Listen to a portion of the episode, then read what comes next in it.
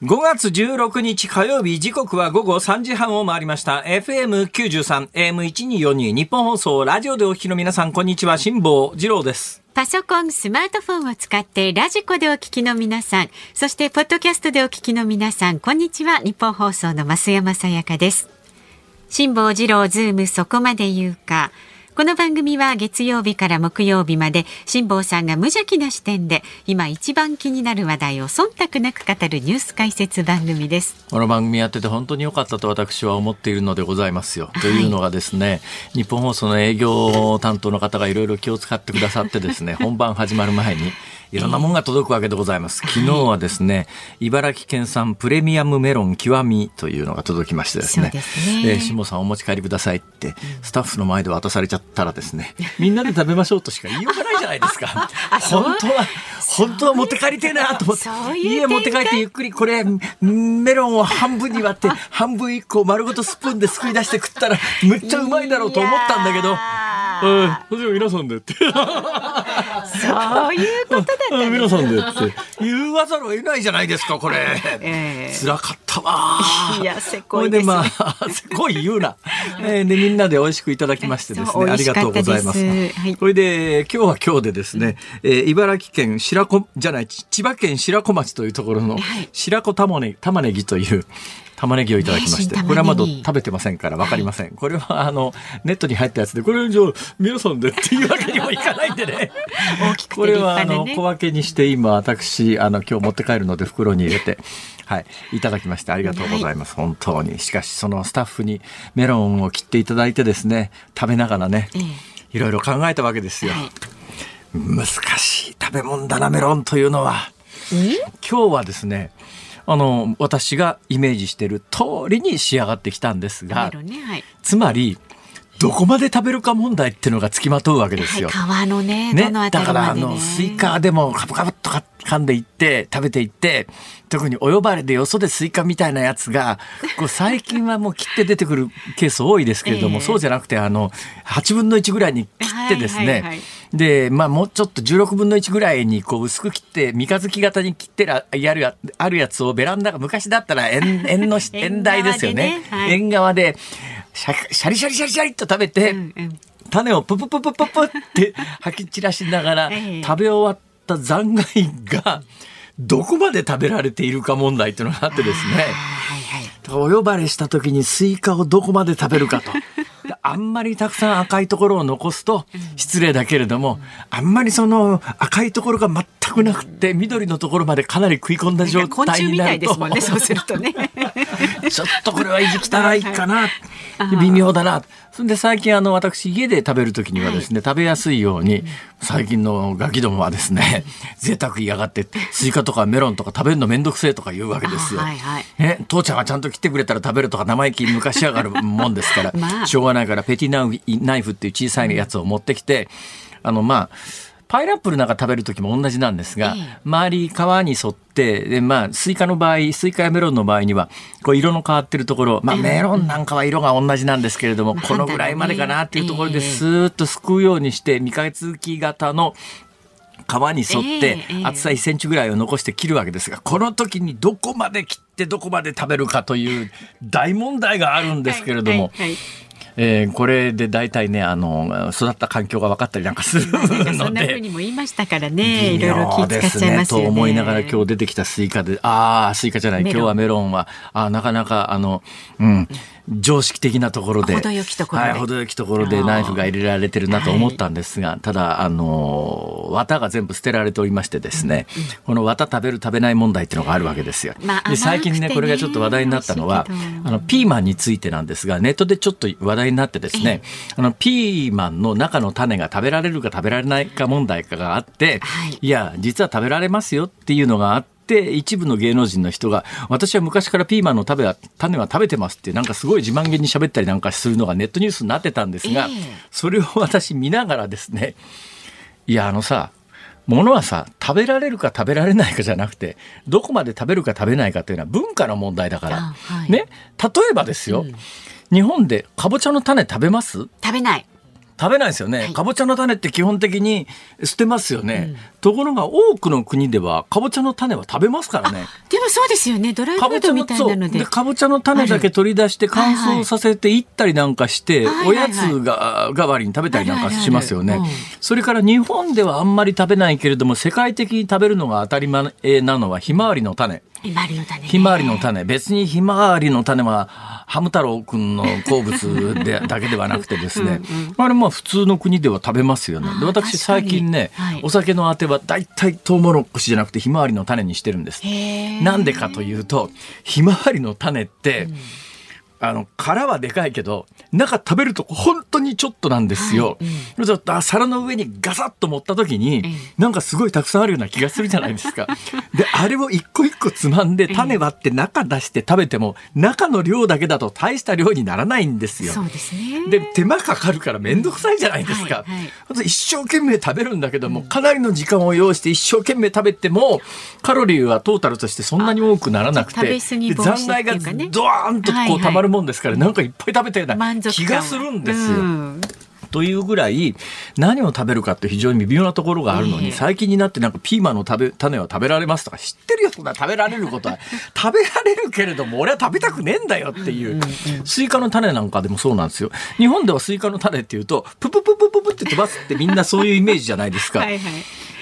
スイカの種を文化的に、えー、文化的習慣的に食べる国はそこそこ多いですよ。で基本的にスイカの種にしろピーマンの種にしろメロンの種にしろ、えー、食べられるどころか大変栄養価は高いですからね。種だからね。だからもともと飢餓状態でそれ食べないと、うん、あの生きていけない。まあ仮にですよ、私がまあ北朝鮮かなんかでですね、まあ北朝鮮でスイカやメロンが食べられるかどうかは別としてですね、手に入った時に種捨てるかって言ったら絶対捨てないでしょうね、それは。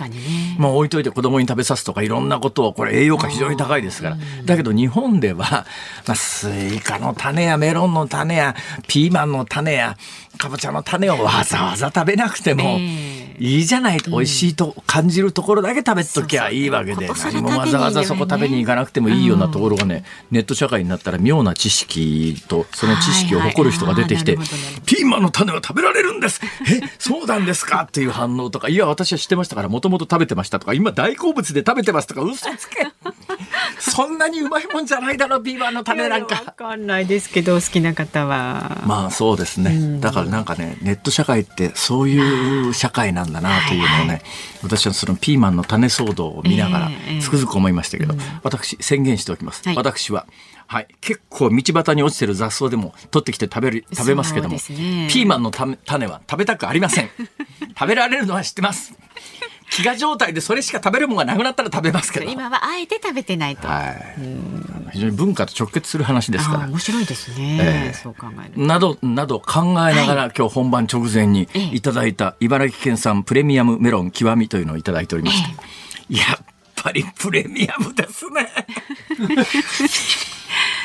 あいやそれでね美味しい思いをしたら辛坊さんは、はい、ねその気持ちをこう日本放送にこの番組に貢献してくださいよっていうそれはそれ気持ちの表れですから。いやいや食べてしまったんですからね。はい、昨日なんかあのショパンのあの、えー前えー、プレリュード前奏曲、はい、オーパス28に絡んで、オーパス28の7番は、はい、大谷さんの CM に使われていてあれは実は胃腸腸なんだという話をして、ね、増山さんが「へーって言って話が終わったという、うんうん、あれに関して日本放送の大谷さん担当の営業の方から、はい、差し入れをいただきました本当にありがとうございますいただきましたありがとうございました、えー、あの本当に気付かないでくださいもうあの差し入れをいただくんだったらですねいやそうだなランボルギーニ、アベンタドール。ランボルギーニ、アベンタドール。ランボルギーニ、いい、いい車ですね。何言ってるんですか。いい車です。なんとかならんでしょうか。ならんですね。あ、そう。えー、じゃあもう先行ってください。もう自分で買ってくださいね、高額品はね。さあ、株と為替の値動きです。今日の東京株式市場日経平均株価続伸しました。昨日と比べて216円65銭高い2万9842円99銭で取引を終えました。連日の年初来高値更新です。前日のアメリカ市場でハイテク株が値上がりした流れを受け値傘の半導体関連株などが買われました。株価は一時3万円の大台に近づく場面もあったということです。で為替相場は現在1ドル136円ちょうど付近で取引されています。昨日のこの時間と変わらずとなっています。さあズームそこまで言うか。この後は昨日の夕方から今日この時間までのニュースを振り返るズームフラッシュ。そして4時台にズームする話題は銀座の高級時計店の強盗日本の治安と犯罪の変化ということで今日は通称リーゼントデカでおなじみの犯罪評論家元徳島県警の秋山博康さんスタジオ生出演でございます。あのリーゼントも生で見られるということですね。で5時台は G7 広島サミット。生で見て嬉しいですか？えー、一度見てみたいです。どこまでの仕上がりなのか。物差しで測ってみますか。いやいやそこまでは、ね、何センチ？で5時台には G7 広島サミット核軍縮への議論の焦点はというニュースにズームします番組ではラジオの前のあなたからのご意見お待ちしております。メールで送ってくださる方は zoomzoom@1242.com 番組を聞いての感想はツイッターでもつぶやいてください。ハッシュタグ漢字で辛坊治郎。カタカナでズーム。ハッシュタグ辛坊治郎ズームでつぶやいてください。で今日の番組のエンディングでお送りするズームミュージックリクエストのお題はどうしましょうか？ピーマンの種を食べた時に聞きたい曲。食べた時。ピーマンの種を食べた時に聞きたい曲。はい、ピーマンの種。結構苦いっすよ、あれ。でしょうね、はい、ピーマンの本体よりもピーマンの味が強いですね。青臭いんだじゃだからピーマンが苦手な人は無理ですね。ピーマンが好きな人は別にどうってことないですよ。だ食感が好きかどうかまた別問題ですね。そうですね、えー、メロンの種もねあれ食べられるの知ってますし栄養価も高いんですけどもできることなら綿は綿はね味が非常に濃いので、絞ってってジュースにしてくれりゃね。え、種も一緒に？いやいや、種は絞るとどうなるんだろう。だから、その、ジューサーみたいなやつであの、うん、攪拌しちゃって砕いちゃうとまた別ですけどそうじゃなくて単にガーゼみたいなところで汁だけギュッと絞ってですね、はいはい、そうですね。残りの種はあげます。いや私は結構です。私種食べる栄養価高いですよ。結構です。十分です。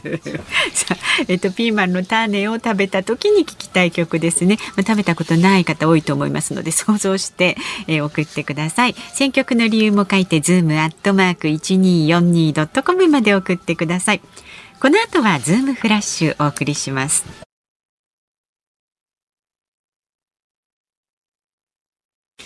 ニッポン放送辛坊治郎ズームそこまで言うか。ここからは昨日の夕方から今日この時間までのニュースを振り返るズームフラッシュです。大手電力7社が家庭向けなどの規制料金を6月に値上げすることが確定的になりました。消費者庁が丁寧な情報提供と説明を条件に容認しました。立憲民主党の泉健太代表はテレビ番組で次期衆議院選挙で日本維新の会や共産党と選挙協力をしない考えを表明しました。衆議院選挙制度のあり方に関する協議会は昨日国会内で会合を開きました。現行の小選挙区比例代表並立制の導入を党首会談で合意した細川元総理大臣と河野自民党元総裁をそれぞれ招き当時の経緯などについて聞き取りを行うことを確認しました。LGBT など性的少数者への理解増進法案の自民党修正案に関して公明党が協議し了承しました。自民公明両党は19日に開幕する G7 広島サミット前に国会に提出する方向で調整します。自動車大手7社の2023年3月期連結決算が出揃いました。原材料価格の高騰が響いたものの円安を追い風に売上高は全社で増加となりました。今日午前10時ごろ品川区大井の老人ホームの建設現場で20トンのクレーン車が横転しアームなどが付近の車3台を直撃しました。トラックに乗っていた男性が重傷で巻き込まれた車内の男性は死亡が確認されました。デジタル庁と経済産業省、農林水産省は政府の AI 戦略チームの会合でチャット GPT に代表される生成 AI を機密情報を扱わない範囲で業務利用する意向を示しました。電子部品大手の京セラは個人向けの携帯電話端末の販売から撤退する方針を明らかにしました。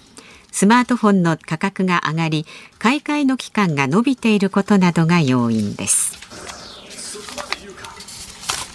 えー、発売した時にやった責任で撤退した時もやっときたいと思います。スマホの話です、まあ、スマートフォンの値段が上がってるというのは、えー、去年ぐらいから iPhone の値段が、まあ、日本は円安なんで円に換算した時の値段が特に上がってて世界の中でも、iPhone の値段が上がってるランキングでいうと日本は上位に来るぐらい日本で、えまあ、iPhone の値段が上がってるんですが、うん、iPhone だけじゃなくて一般的なスマホの値段も上がっててですねそんな中、はいこの番組で私が太平洋横断から帰ってきたのは2021年の8月ですがその2021年の秋からこの番組に復帰して復帰してすぐにですね2021年の11月に覚えてますか、えー、バルミューダっていうですね、はいはいはい。まあ、なんで有名になりましたかね？トースターですか？そうですね。美味しく焼けるまあ、おし、おしゃれなデザインで、美味しく焼けるっていうんで、まあ、オーブントースターなんか私のイメージで言うと1980円ぐらいのイメージなんですが、満単位の、ね、値段がする高級バルミューダ、バルムーダ、バルミューダ、バルミューダですね。バルミューダの、えー、いろんな電化製品が、やっぱり電化製品、家電がなんかあの、ね、家電量販店で安く叩き売られてる時代でも、やっぱりデザイン性とか機能性とか考えれば、それなりに売れるもんができるよねっていうのが、バルミューダが成功したことでわかるよねっていう、そのバルミューダが2021年の11月にスマホに殴り込みをかけてきて、バルミューダフォンというのが、発売になって、あのバルミューダがスマホに挑戦ですって、この番組のこの時間で取り扱いをした記憶があるんですが、覚えてますか、あのちょっと丸っこい、ね、そうです。はい。ちょっと丸っこいデザインの。うん、はい。えー、撤退しました。はい。この間撤退しました。うん、え、なんで撤退したのか？ぶっちゃけ、あんまり売れなかったみたいですね。残念ながら。やっぱり日本では特にね、iPhone 強いですね。うん、まあ、アンドロイドも全く出てないわけじゃないですけれども、ただもうやっぱり世界的に見て、やっぱり日本での iPhone の普及の仕方って、ちょっと考えられないぐらい。これなんで iPhone が日本でこんなに突出して普及したかが、まあ多分ね、ソフトバンクかなんかがやっぱりね、エリア広げていくのと、あの、同じタイミングで、販売に注力したようなこともあるんだと思いますけれども、うんはい、まあ、日本ではその iPhone がものすごい勢いで広がったんで他のまあ、地場で今で日本のメーカーで携帯作ってるとかいくつか残ってますけれども、まあ、せっかくバルミューダが、えー、満を持してというかですね、えー、一昨年の11月に参入したんだけれども、つい、つい先週、うん、いや、今週のニュースかな。もう撤退しましたと。撤退しますということで、えー、そういうことになってます。というようなニュースの中で、はい、その一つ前、いや、二つ前のニュースなんですが、品川区の老人ホーム建設現場で20トンのクレーン車が横転してですね、えー、下にあった車直撃してあの巻き込まれた男性が亡くなるという、はい、実は調べてみたら、はい、結構このクレーン車の横転事故というのが起きていてですね、えー、手元にこれは仙台労働基準監督署が出してる冊子があるんですが、はい、その中に、えー、平成27年から令和元年までのあの移動式クレーンの転倒事故というのがですねここに挙げてあるだけでも10件、はい、でね原因が全部分かってるんですが、一つだけ強風っていうものすごい特殊な事情があるんですけども、うん、他が、えー、10件中6件が過負荷過負荷要するに上限超えて重り、っていうか重いものを積んじゃったっていうか乗せちゃったんで、それはまあクレーンにあの荷重制限よりも超えたものを乗っけたら、ぶら下げたら倒れるだろうっていう、これも完全な人為ミスですね。それで一つが強風で残り3つは何かというと地盤が原因。どういうことかというと、ものすごく重いものをぶら下げるわけですよ。で、クレーン車って、えー、タイヤがまあ普通のトラックみたいに四隅にこうタイヤがついてますね。それだけで当然のことながら、あのクレーンに積んだものの負荷は支えきれないわけで、そんなことしたら車ってサスペンションがありますから、重りがついてる、荷物がついた方のサスペンションがぐっと圧縮されて、車がガッと傾くじゃないですか。そうすると支えられないんで、トラックって必ずあのクレーン車ってアウトリガーっていう、まあ、アウトリガーってまあ、あの船なんかで釣り竿を両側に出すようなやつみんなアウトリガーって言うんですが、要するに両側から地面をガッと押すための足みたいなものを出して、それを左右に伸ばして、それで地面をガッて支えるんだけど、その下の地盤が柔らかいと意味がないわけですよ。だから地盤の強度を確かめて、その地盤がしっかりしてない場合だったら上に鉄板を置いたりなんかして、その上にアウトリガーを伸ばして、そこから足をこう出して、しっかり、えー、重さが支えられるような状況で、クレーンに荷物をつなが積まなきゃいけないんだけれども、うん、10件中3件は、その地盤が、えー、しっかり固められていなかったというかですね、うん、その地盤の調査ができていなくて、地盤が緩緩んだんですね。だから上の重さに耐えられずに地盤が緩んで、その地盤が原因でクレーンが通れました。10件中3件が地盤、10件中6件が積みすぎ、1件だけ特殊事情で強風。要するに大半が人為的なミスだということです。で、やっぱりあのクレーンって倒れると、えー、今回のようなあの悲惨なことになりますので。大きな事故になりますからね、はい、これだけ繰り返されていてまだまだ起きるかっていうのがね現場の人たちはそれこそ一生懸命やってるんだろうけれどもやっぱりよっぽど注意しないとこういうのは繰り返されるよなっていうところですね、はい、さて冒頭のニュースは電気代の値上げです。この電気代の値上げはですね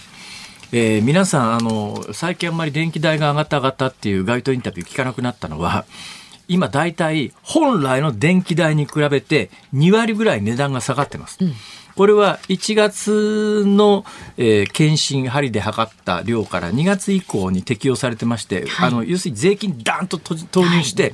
電気代の2割ぐらいは、えー、えー、公費負担になってますから2割分ぐらい。だから実際使ってる電気は2割増しなんですけどもその2割ぐらいは電気代が下がってる状況なんですが、はいところがですね、この電気代の2割負担はまだ秋ぐらいまで続くんだけれども、それとは別に6月から値上げされますから。だから今、今は、えー、あの、公費上乗せ分によってだいぶ値段下がってますけど、6月からの値上げはダイレクトに効いてきますから。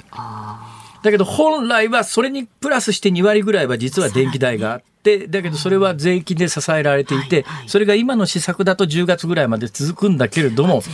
そこから先その施策が延長にならないと、一気にまた秋から電気代が上がる可能性が出てきたなというのと、それから当初発表に比べて今回最終的に決まった値段が半分ぐらいの圧縮、それでもね、えー、電気会社によってはやっぱり2割前後上がるんだけども、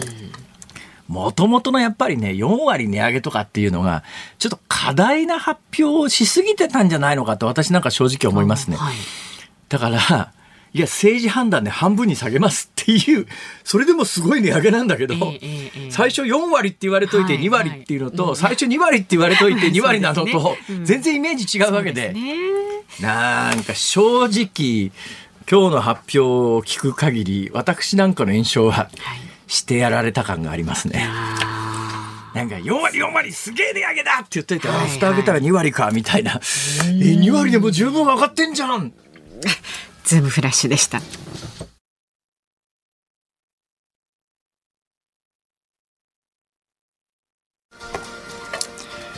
5月16日火曜日時刻は午後4時まもなく4分になります。東京楽町日本放送第3スタジオから辛坊治郎と増山さやかでお送りしています。さあ今日はねピーマンについてのメールをいただいてます、はい、ありがとうございます。41歳男性練馬区のおもち玉八さん。へいへい。ピーマンは切らずにそのまま焼くととっても美味しいですよ。とてもジューシーで切らないので苦味も出にくいのかピーマンが苦手だった私の好物になりました。種も気にならないです。バーベキューをした時に教えてもらいましたが炭火でなくてもフライパンで焼いても美味しいです。なるほど。まああのね関西はね万願寺唐辛子とかっていうあのピーマンの長いやつみたいなやつあって、あれはまあそのまんまあの煮浸しにしたりなんかして食べますから、美味しいですね。なんか種取ることはないですね、あれはね、うん。うんヘタ取ることもないですから、うん。ただなピーマンのヘタはやっぱり硬いぞ。ヘタはちょっと硬そうです。かなり硬いぞあれは。これヘタも食べるってことですかね。いやヘタは最後残すんじゃないかな。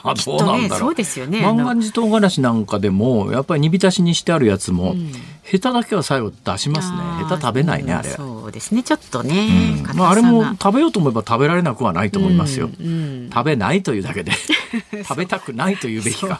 ね、はい、食べ物ってそういうもんでしょう。うん、それから揚げおな甘夏さんは、はい。ピーマンの肉詰めを作るときに綿をつけたまま肉を詰めるとピーマンと肉が離れずうまくできます。なるほどね。味食感気はあになりまかもしれないね。ねあれ、うん、綺麗に取っちゃうと確かにね、せっかくできても外外れちゃってですね、これだったらピーマンと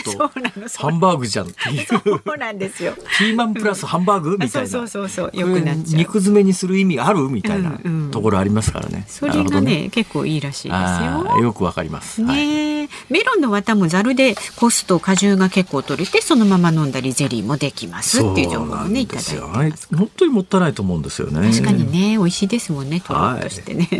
さあいろんな食べ方がありますけれども、えーニュースに関する質問などもねぜひお寄せください。メールは zoom zoom アットマーク一二四二ドットコム。ツイッターでもつぶやいてください。ハッシュタグ辛坊治郎ズームでつぶやいてください。お待ちしておりますさあこの後は銀座の高級時計店の強盗日本の治安と犯罪の変化という話題にズームします。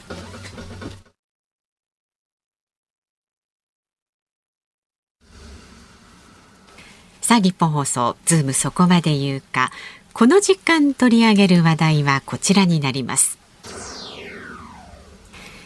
銀座の高級時計店強盗日本の治安と犯罪の変化。今月8日銀座の高級腕時計店で仮面姿の男3人組の多数3人組に多数の腕時計が奪われた強盗事件で逃走中に港区内の建物へ侵入した疑いで男4人が現行犯逮捕されました。4人はいずれも横浜市在住の16歳から19歳で高校3年生やアルバイトでした。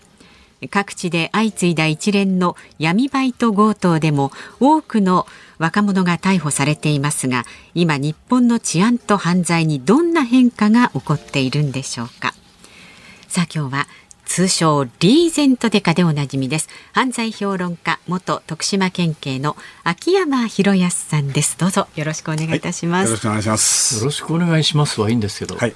増山さん、なんかやばそうな人来ましたか？いやいや立派なリーゼントですやっぱりねああ、まあ立派なリーゼントはいいんですけど、はいえー元公務員？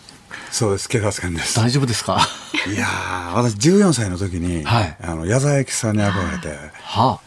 ラジオで A ちゃんのキャロルの歌が聞こえた時に。君はファンキーモンキーベイビーとかいうやつですね。ではい。それ、あくる日にすぐにレコード買いに行ったら、はあ A ちゃんがリーゼントだったんで、ええそのもう14歳からリーゼントしました。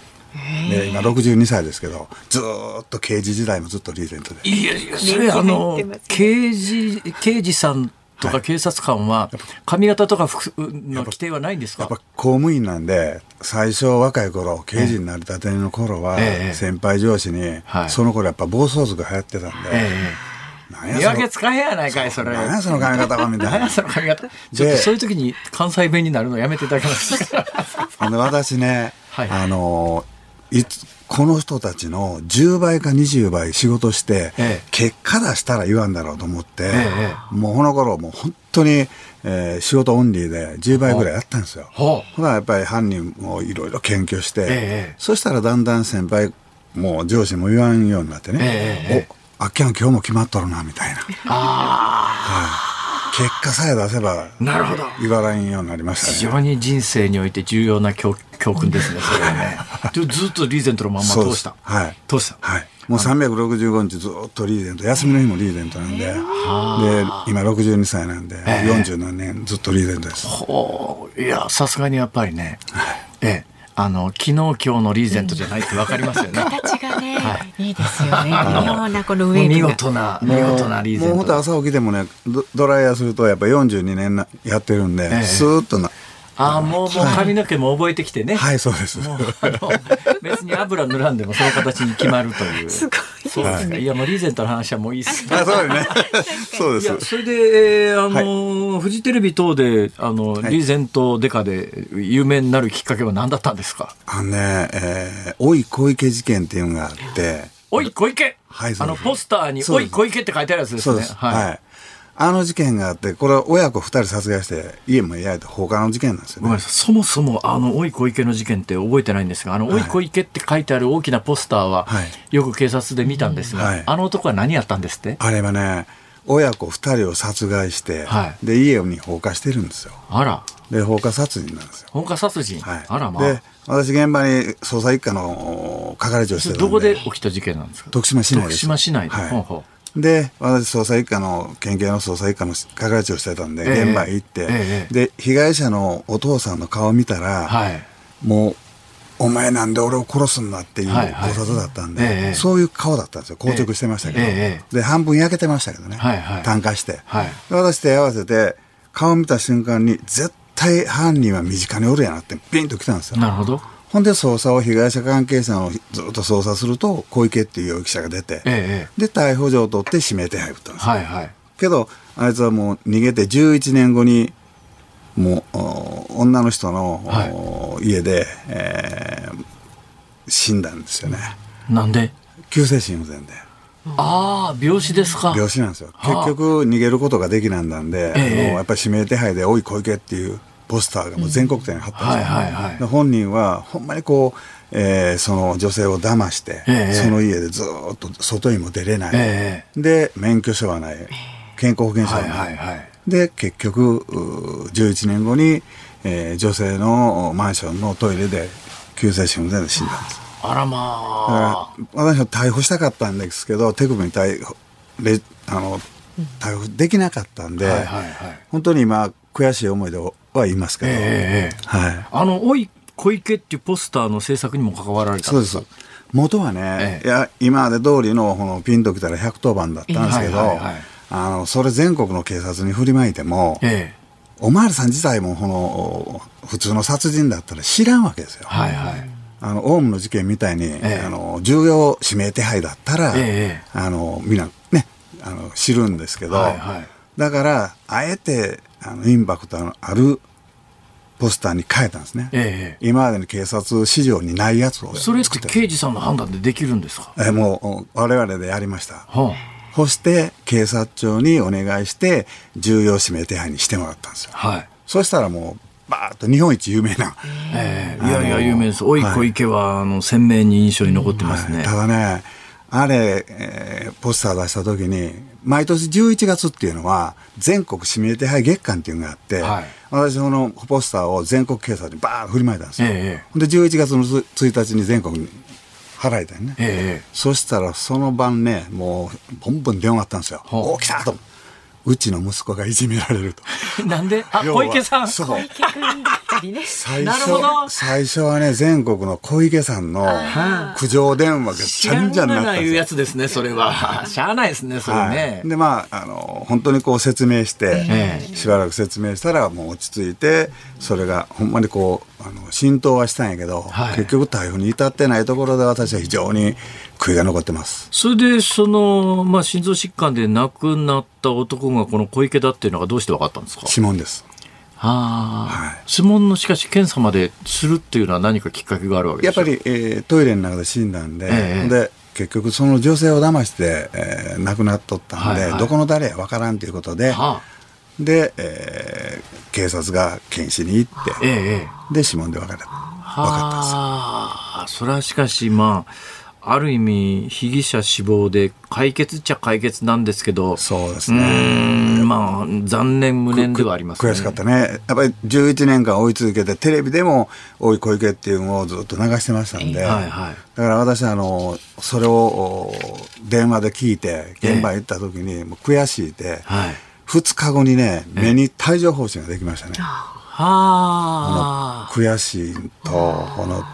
ああそうですね、はい、帯状疱疹はね強いストレスで発症しますからね。ね。はい、でテレビでも「おい小池」って言い続けてきて、えー、絶対逮捕してやろうっていう気持ちがあったんやけど、えー、それができなんだんで、えー、その反面あの目に帯状疱疹ができました、ね、なるほど、はい、えその事件の報道とテレビというのが、まあ、接点みたいな感じですそうですね。私も本当は刑事なんで、私服の刑事なんでテレビに出るのが嫌だったんですよ。で、まあ、シンクロ刑事さん、テレビで顔覚えられちゃうと仕事しにくいですよね。そう、張り込みできへんし。えー、そしたら、えー、当時の捜査一課長が、秋山出ろと。ええー、フジテレビから出てくれって言われて、えー、で、私は断ったんですけど、出ろと。えー、これ何なったら、条件があると。はい、ちょうどこの小池がもう、情報がもうなくなったんですよ。えー、やっぱり指名手配を追うのは情報が命なんで。はいはい、そしたら一課長がテレビに出て、えー、この小池のポスターををこう出す、はいはい、で全国に顔をしてもらう、えー、これを条件として出る。と、えー、ほんで出て、えー、その時のプロデューサーさんが「泣く子も黙るリーゼントでか」って そっから。そっからなんですよ。いやでもあの今こうお見受けお見かけお見受けお話をさせていただくと、確かにリーゼントが非常に印象がインパクトが強いだけじゃなくてベースこわもてですよね。本当はね。でも眼鏡外すと優しい眼差しが優しくなりますね。取るとね。私本当はあのすごい。いや絶対こわもてやと思うわ。いやあのこんな向かいから歩いてきたら俺避けるわ。関わり合いにならんとこ。関わり合いにならんとこならんとこならんとこ。やっぱりあの長年ね42年間あの殺人とか強盗とかね、えー、そんな事件を主にやってヤクザの事件とかやってるんで。えーどうしてもじ現職の時代はやっぱりこわもてとは言われます目つきがね違う。やっぱり鋭いですよね。違う違う。もう明らかにあのラジオ局で構成作家やってる人と違う。確かに。ああ、そうですか。自分でも感じます？やっぱり長年刑事やってるといろいろこう変わってくるなんて感じあります？そうですね。現職の時はもうほんまに毎日どうして殺したんだろうなとか、ええ、殺害法なんでここを狙ったんだろう？だそんなんばっかり考えるし。一家ということでいうと殺人事件を扱う側ですよね。そうです殺人とかこういう強盗とかね。私なんかこう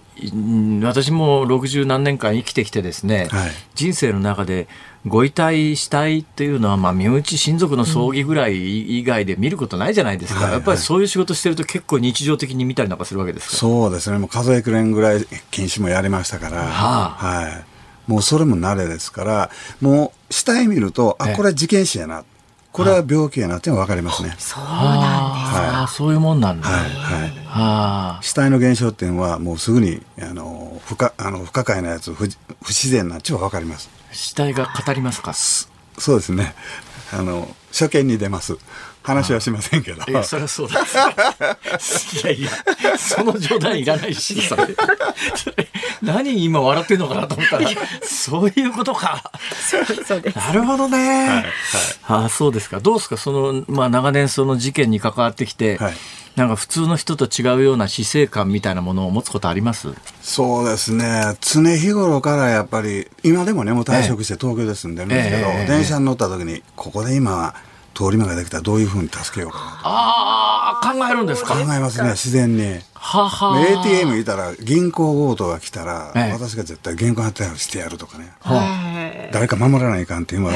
もう今でもそれはあります。そうですか、はい、それはもうとにかく空いてる時間 ATM 巡回しといてもうた方がいいのかね。はあそうです結構もう私も20年ぐらいあのテレビで現職で、リーゼントデカって各番組に出とったんで、えー、東京来ても私のこと知ってる人がおるんで、はいはいはい、秋山さんおったらあの安心ですって言ってくれる場合もあるんですよ。秋山さんおったらできへんからここではみたいな そういうことですな。はい。どうですか？その怪しい人ってなんかタイプあるもんですか？匂いでわかります？そうですね。男の顔は履歴書なんで、大体こいつは泥棒顔やなとか。そんなあるんですか？これ詐欺師の顔やな。え、そんなあるんですか？ありますね、やっぱ。だから刑事も1か2か3か4かあるじゃないですか、はいはい、1かは殺し、はい、2かはあの知能犯、はい、3かは泥棒、ええ、4かは暴力団、はいはい、刑事も同じ顔してるんですよ。一家の顔やな、これ二家の顔やな、三家の顔やな、これ暴力の顔やな。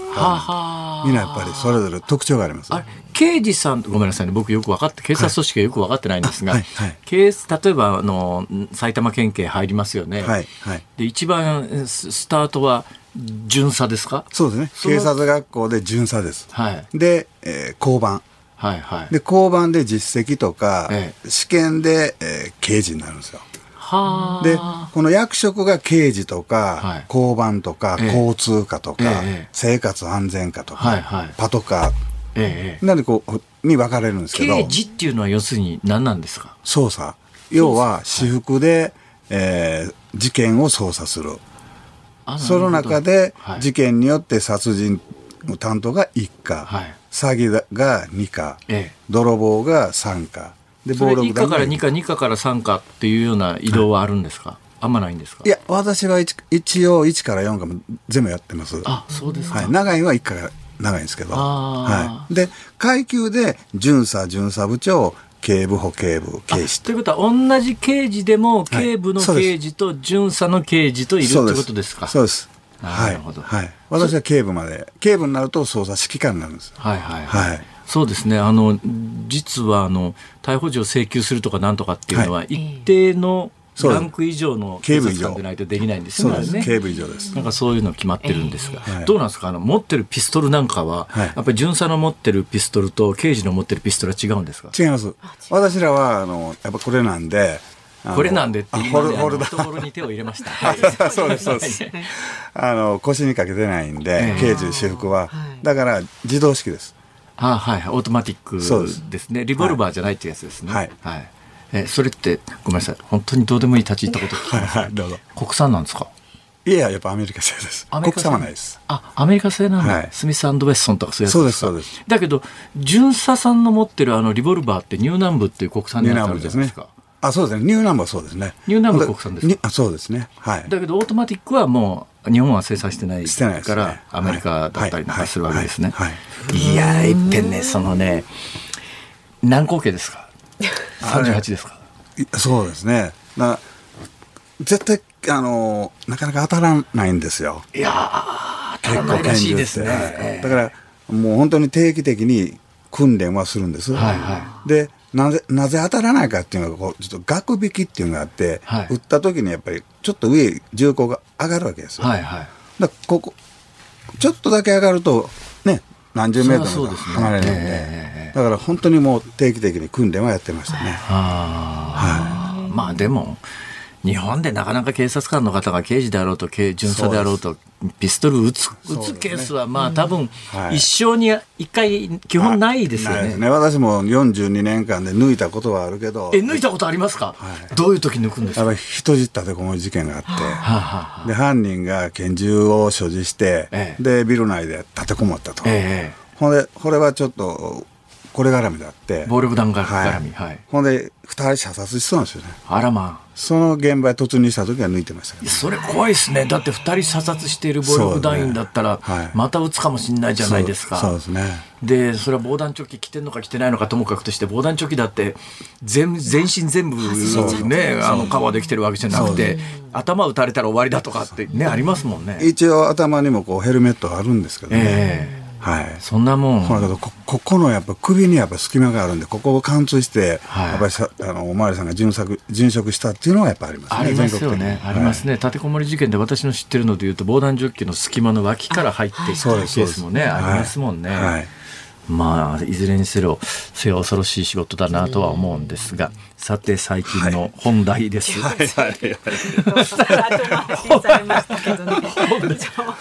えもうここから本題ってあと数分しかないですけど。えあの最近どうなんですか？銀座であんなこと起きてますけども、はい。はい、ど刑事さんやってた感覚からするとどんな印象ですか、えっとね、これはね、えー、まだ次あります。はあ、あの実はですねこういう犯罪グループ、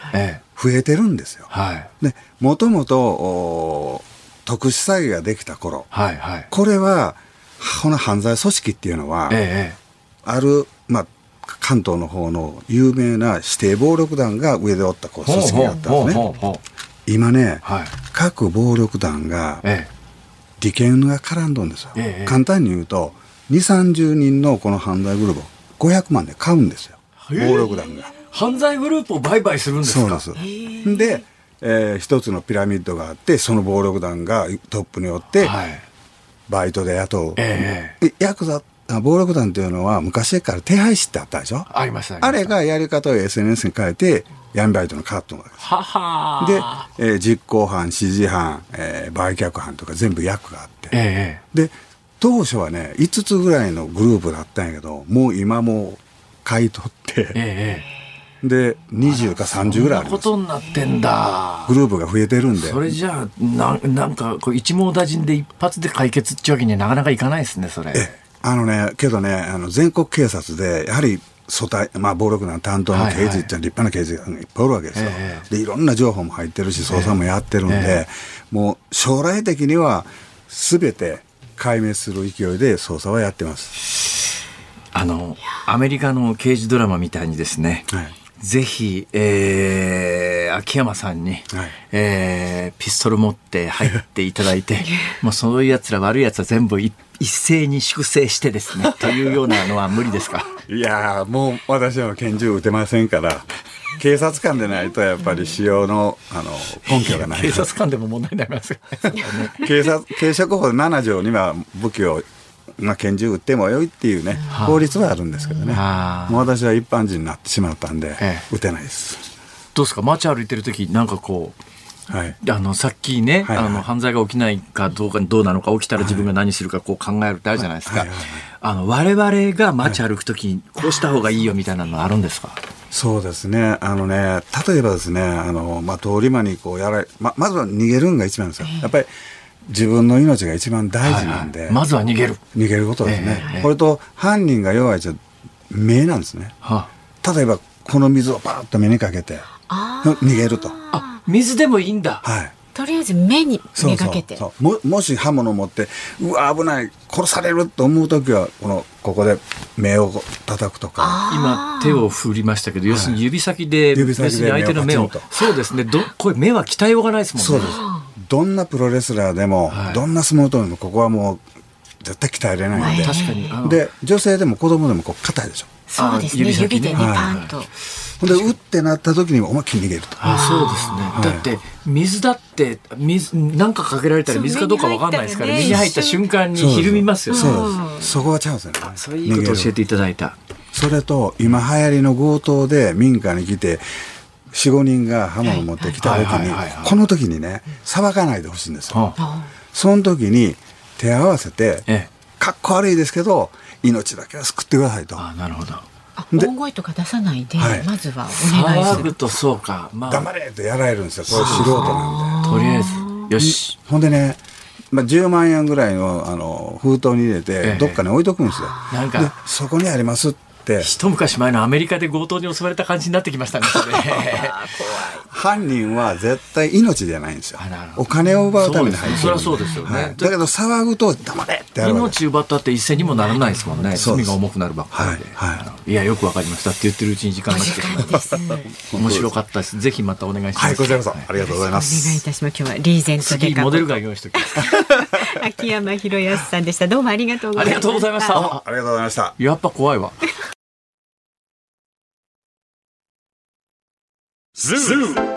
日本放送辛坊治郎ズームそこまで言うかをポッドキャスト YouTube でお聞きのあなたいつもどうもありがとうございます。日本放送の増山さやかです。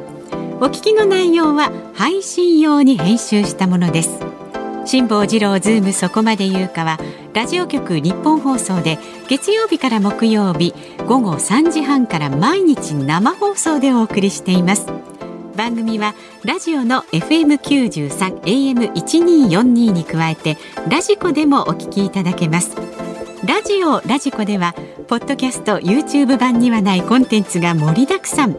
アトムさん吉田由紀ちゃんの中継企画さらに辛坊さんが「夕刊富士」の気になる記事を解説するコーナーそして辛坊さんが聞きたい曲をお送りする「ズームオンミュージックリクエスト」などラジオラジコでしか聞けないあんなことやこんなことがいっぱいです。ポッドキャスト YouTube を聞いた後はぜひラジオラジコで辛坊治郎ズームそこまで言うかをお楽しみください。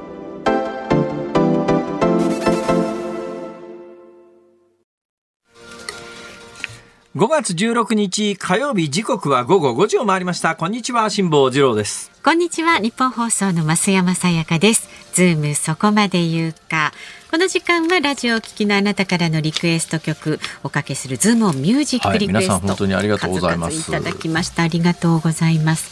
今日のお題はピーマンの種を食べた時に聞きたい曲です、うん、そんな曲があるんでしょうか。もう皆さん頑張ってくれましたよ港区の二刀流海岸さん69歳男性はですねドリームズカムトゥルーでまたね。これは真綿にくるまったような種食べてみると意外な味がしてまたねと癖になりそう。おなるほど、はい、あと浜松市の犬黒さん。長渕剛さんのろくなもんじゃねえをお願いします。冒頭の歌詞はご存知ですか？TPP PPP って言いますね。TPP じゃないですね。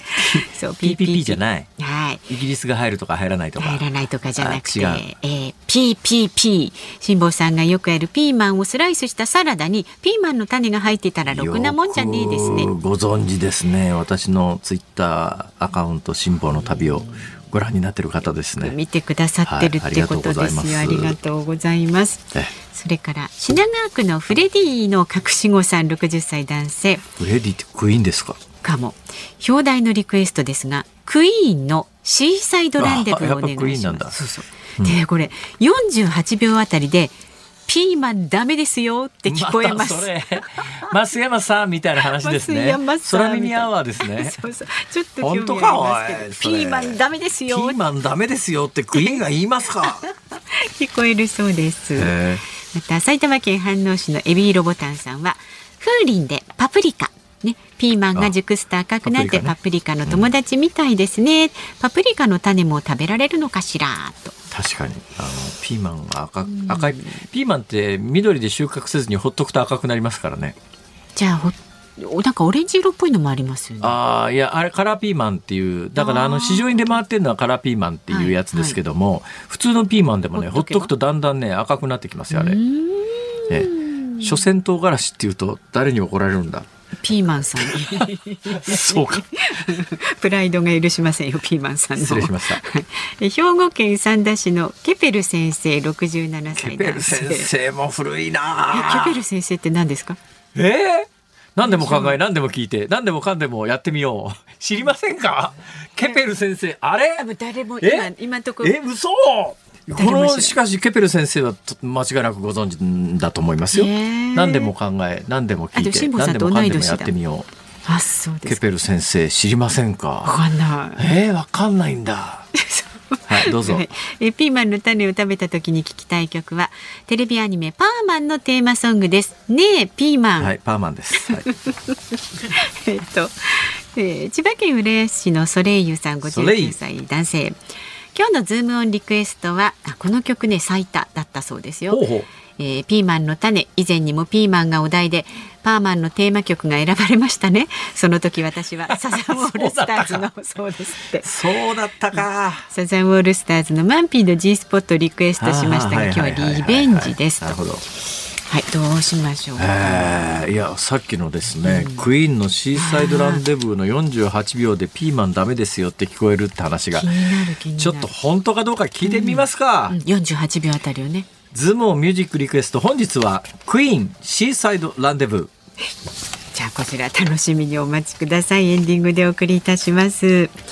さあ番組ではラジオの前のあなたからのご意見を24時間お待ちしております。メールで送ってくださる方は ZOOM zoom アットマーク 1242.com ツイッターはハッシュタグ漢字で辛抱治郎カタカナでズーム。ハッシュタグ辛抱治郎ズームでつぶやいてください。ご意見をお待ちしております。日本放送辛坊治郎ズームそこまで言うか。今日最後に取り上げるのはこちらです。G7 広島サミット核軍縮への議論の焦点は？先進7カ国首脳会議 G7 サミットが今週金曜日19日から21日まで広島市で開催されます。ウクライナ侵攻を続けるロシアや核戦力を急速に増強する中国。核開発を諦めない北朝鮮への対応などが求められています。被爆地から核兵器のない世界の実現に向けたメッセージを岸田総理大臣はどう打ち出すのでしょうか。まあやる意味もあると思いますし、はい、メッセージを出すことは重要ですが、はい、なかなか大変だなとこう振り返って思うのはですよ。広島をアメリカ大統領が訪問するということになると、はい、えー、オバマさん以来2人目ですね、ただ今、今のところ来る予定になってるみたいですが、はい、ただ、アメリカのあの例の債務上限問題で、うん、えー、まだ決着してませんからね、うん、もうちょっと本当に来るのかどうなのかっていう感じも私はちょっと持ってはいるんですけども、はいはい、まあまあ、来たとして、えー、オバマ大統領に次いでアメリカ大統領が2人目ですね、えー、被爆地広島を訪れるのは、はい、だけどねそのオバマさんですよ。もうほとんどの人忘れてると思いますが、うん、オバマさんって2009年の1月にアメリカ大統領に選ばれるんですね。はい、えー、で選ばれて割とすぐあのヨーロッパのチェコというところにプラハという町がありますが、ここで演説をしてですね核なき世界を目指すって言ったんですよ。核なき世界。えー、A World Without Nuclear Weapons ですよ。うん、核な核なき世界。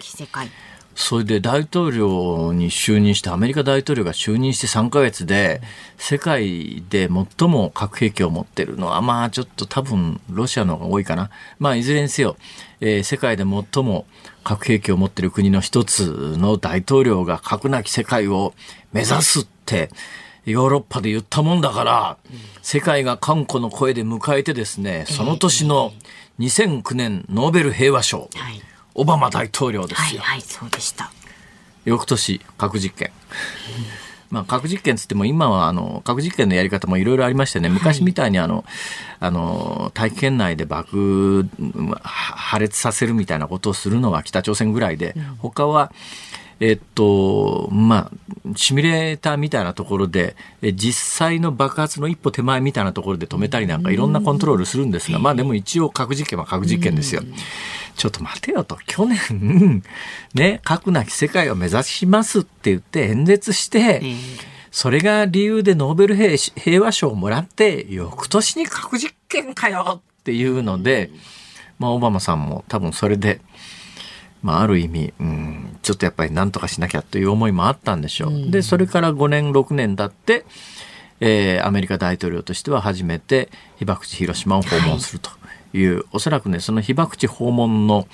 伏線というかですね、前段階としてやっぱり2009年に核なき世界を目指しますって言って、それから自分の1期目の任期中何もできずに、ノーベル平和賞をもらっただけで、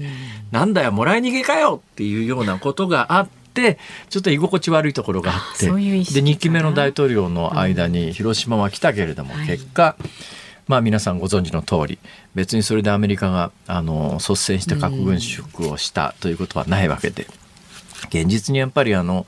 第二次大戦の戦勝国が、えー、合法的に国際法上核兵器を持ってそこがいわゆる核の恐怖ということであの核がどうして、えーまあ、平和に有効だと一部でされているかというとですね、核兵器というのは一遍使うと使った国に今核ミサイルですぐに反撃ができる状況になると。核ミサイルを使った国は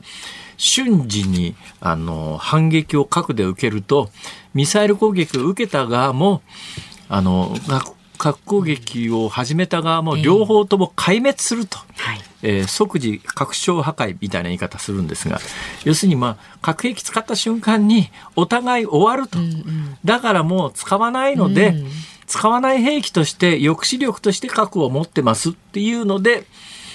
戦後第二次大戦1945年終わってからずっとですねで国際法上っていうかですね合法的に過去を持ってる国が、アメリカ、えー、要するに第二次大戦の戦勝国ですよ、はい、アメリカ旧ソ連今それがロシアが受け継いでますね。それでえ中国、うん、そしてイギリスフランス合法的に核を持ってるのはこの5カ国なんですけども、うん。はいえー、本当は認められないんだけど持ってますっていう国がいくつか出てきてですね、それがどうも広がりつつあると、まあ、代表的なところで言うと、えー、パキスタンとインドこれはもう核兵器核実験やってます。それから実験はしてないんだけど確実に核兵器を持ってるっていうのがイスラエル。イスラエル。これに加えて北朝鮮。北朝鮮。なんだかんだ言いながら北朝鮮は今もうあのー、核保有国になっちゃいましたからねこれ。それと最近きな臭いのがイランですね。イランも核兵器の元になる、えー、技術は多分確立してるだろうし、で、いわゆる核、要するに兵器に転用できる高濃縮ウランというのも、今も核兵器にすぐには使えないけれども、その一歩手前ぐらいの濃縮進めてる状況の中で、ここはもういつ核兵、核保有国になってもおかしくないという状況で核格差が進んでいる、そういう国は、まあ、ちょっとおかしな独裁者が出てくると、使うか分かんないっていう恐怖が現実にあるだけじゃなくて、そのいわゆるその合法的に核兵器の保有を認められているということになっている第二次大戦の戦勝国のうちの一つのロシアが、ウクライナに対してある日突然、戦争を追っ始めて、それも領土拡張のための戦争戦争を追っ始めて、で相手が抵抗すると、激しく抵抗すればするほどロシアは核兵器使うんじゃないのかっていう、おそらく第二次大戦以降、本当にどっかが核兵器を使うんじゃないのかという恐怖が、今ほど高まった時代がない、でこのタイミングで行われるやっぱり G7 だということが今回の広島サミットの重要性えー、なのでだからこそやっぱりね、はい、えー、スローガンだけに終わらず、なんかやっぱりあの核なき世界を目指しましょうと言ってノーベル平和賞だけ持ち逃げするようなんじゃなくて 実際にやっぱり核兵器が使われるという恐怖には我々人類が瀬戸際まで今追い込まれているという状況の中で本気で、あのー、なんか話し合いしましたっていう外形だけつけることで、みんなが、ああ、なんか話し合いができてよかったねっていうので、いつも終わっちゃうんだけど、それで終わらせてほしくないなと、本当に思います。はい、ちなみに G7 というやつは、もともとあの、1回目はね、確かカナダが参加してなかったんで6カ国で始まってるんですよ。それはカナダが参加して7カ国。だからさっき言った、えー、まあ、さっき言った5大国の中でロシアと中国は入ってませんけど、うん、まあ、あの G77 カ国で行われていたんですが、はい、それがソ連が崩壊した後はあのロシアはまともな民主主義国選挙も始まったしまともな民主主義国として扱おうっていうんで1990年代はずっとロシアが入ってて G8 だったんですよ。グループオブ8。うん8カ国のグループだったんですが、うん、ところが2014年にあのロシアのクリミア半島の侵攻を受けてですねいやちょっとロシアここの G7 に入れとく G8 に入れとくわけにいかねえべって言ってまああの追い出したはいいんだけど追い出した結果何が起きたかというと、はいはいえー、もう俺たち、俺 G7 でも G8 でもねえしっていうようなことなんでしょうね。うん、去年ロシアがウクライナに侵攻してしまって、えー、今回はついこの間までロシアが入ってたはずの会合なのに、えー、ロシアが抜けて、そのロシアの振る舞いについてどうしようかっていういうのがやっぱり一番力点を置いて話し合うテーマになるという。なんともちょっと困った時代に入り込んでる中で行われる G7 っていう感じがね。ものすごくしますね今回は、はい、以上今日最後のズームオンということでこの G7 に関しては、今週は飯田君が取材に行くそうです、そうですね。はい。レポートもしてもらうことになっています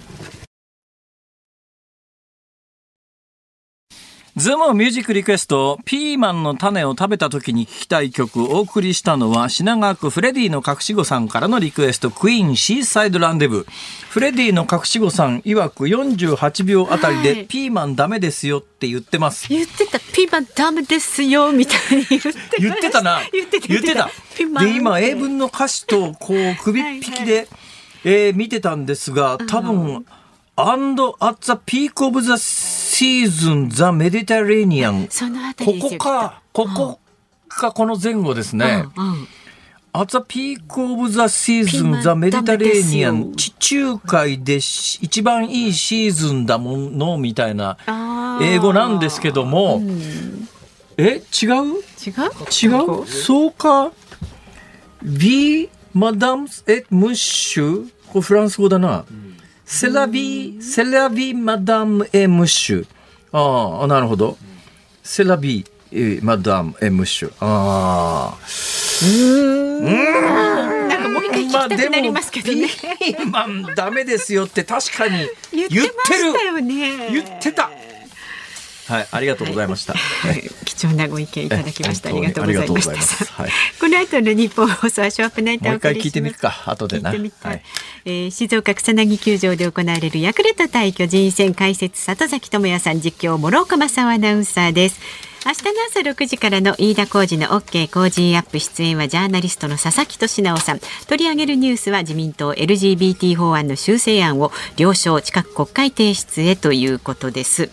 そしてこの番組は大手電力7社が申請している家庭向け規制料金の値上げにズームします。ゲストは第一生命経済研究所首席エコノミストの長浜俊弘さんです。はいということでね、えー、ピーマンの種種は食べられますけれども食べるか食べないかは個人の自由だそうですね、えー、ここまでのお相手は辛坊治郎と増山さやかでした。晩飯はピーマンだな